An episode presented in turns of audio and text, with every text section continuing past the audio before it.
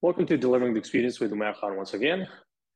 Today, let's talk about leadership agility. Two things come to mind when we think about uh, leadership, at least when I think about leadership, is the speed with which leaders, efficient leaders, good leaders, make their decisions or make wrong decisions, fail, and then correct their decisions and make the correct decisions.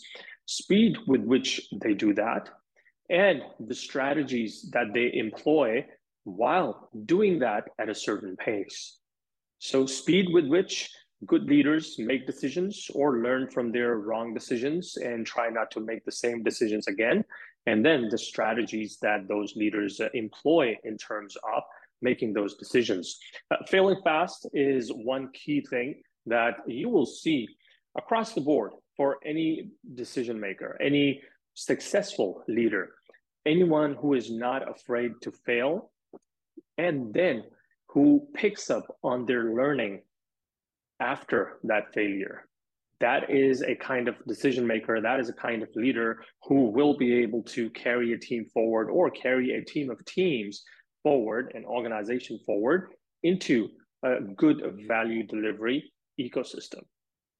And then we also have another hallmark of a good leader, good agile leader, decentralization of decision making from a point where knowledge workers are actually making the decisions, uh, people who are actually closer to the job, people who are actually performing uh, the different roles or executing different work. Are the decisions housed in those people's hands, or is it the centralized uh, leadership that is making those decisions. Uh, now, there are two things that really stand out. Uh, such decisions that can be decentralized are going to be decisions that will be made more frequently on a daily, on a weekly, or bi monthly or bi weekly basis. Plus, those decisions don't have very high economies of uh, very high uh, cost economy. So if something does go wrong in terms of a decision that is being made at a very operational level, the cost impact of that decision is not very high. So in those two cases, considering these two factors, decisions can be and should be decentralized if we want to develop agility in terms of our decision making. And if leaders want to develop further leaders, more leaders in terms of succession planning, to be able to grow the organization. And then, other than speed and strategy, three key factors that I have come to learn over the course of my time uh, with different kinds of leaders, uh, be it sales and marketing, be it point of sale leadership, be it IT leadership, be it product uh, leadership. Uh, three things that really stand out when I do think of or when I do talk about leadership. One is fearlessness, not being reckless, but being fearless in terms of uh, what's going to happen if we fail. Yes, we do understand that chances are that with this plan or with this change, we may not succeed 100%. But if out of these 10 things that we set out to achieve, if we achieve six out of these 10 things, we are making positive progress. So being able to move further being able to move forward and learning at the same time really goes back into developing that leadership style and leadership standard in terms of also creating more leaders. Being fearless is one of the things that really stands out. Then a good leader wants to be, should want to be a coach.